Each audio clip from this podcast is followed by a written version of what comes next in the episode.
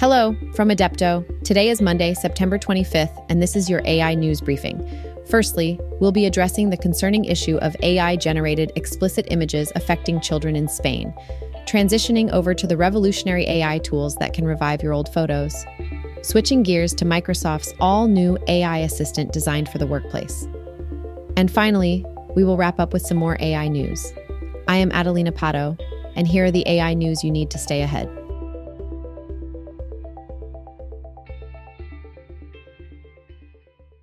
Parents and their daughters in a small Spanish town recently woke up to a living nightmare when they discovered AI generated nude pictures of the young girls circulating on social media. More than 20 girls, ranging in age from 11 to 17, were victimized. Local Spanish media reported that the police have identified 11 local boys between the ages of 12 and 14 as suspects. Unfortunately, minors under 14 cannot face criminal charges in Spain, which means some of these suspects might evade legal repercussions.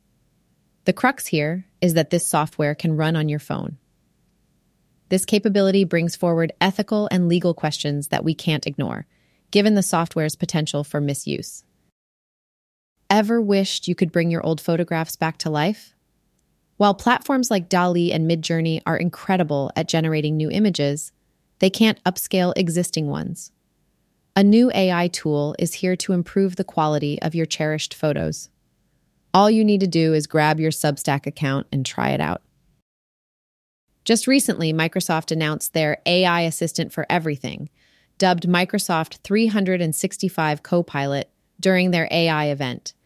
It's a game changer, to say the least. It integrates into all your work applications, making it a personalized assistant that's deeply embedded into your work ecosystem. The assistant suggests prompts and actions tailored for you, Copilot will be available for enterprises from November 1st at $1.30 per user per month. This revolutionary tool signals a new era in the workspace. In other news, UPS is using AI to combat the scourge of porch piracy. They've rolled out a system that assesses the theft risk of delivery addresses to determine whether packages should be delivered straight to homes or to pick up points. Also, YouTube has announced several new AI powered tools at its creator event. These tools include generated backgrounds, video topic suggestions, and music searches to improve creators' experience and content.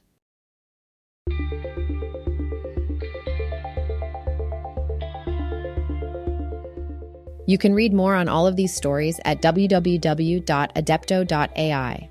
This has been your AI News Briefing, produced by Adepto in cooperation with Wondercraft AI. Make sure you check back soon for the latest AI news. And as we conclude today's briefing, let's remember AI will not replace you, a person using AI will. Thank you for listening. Have a great day ahead.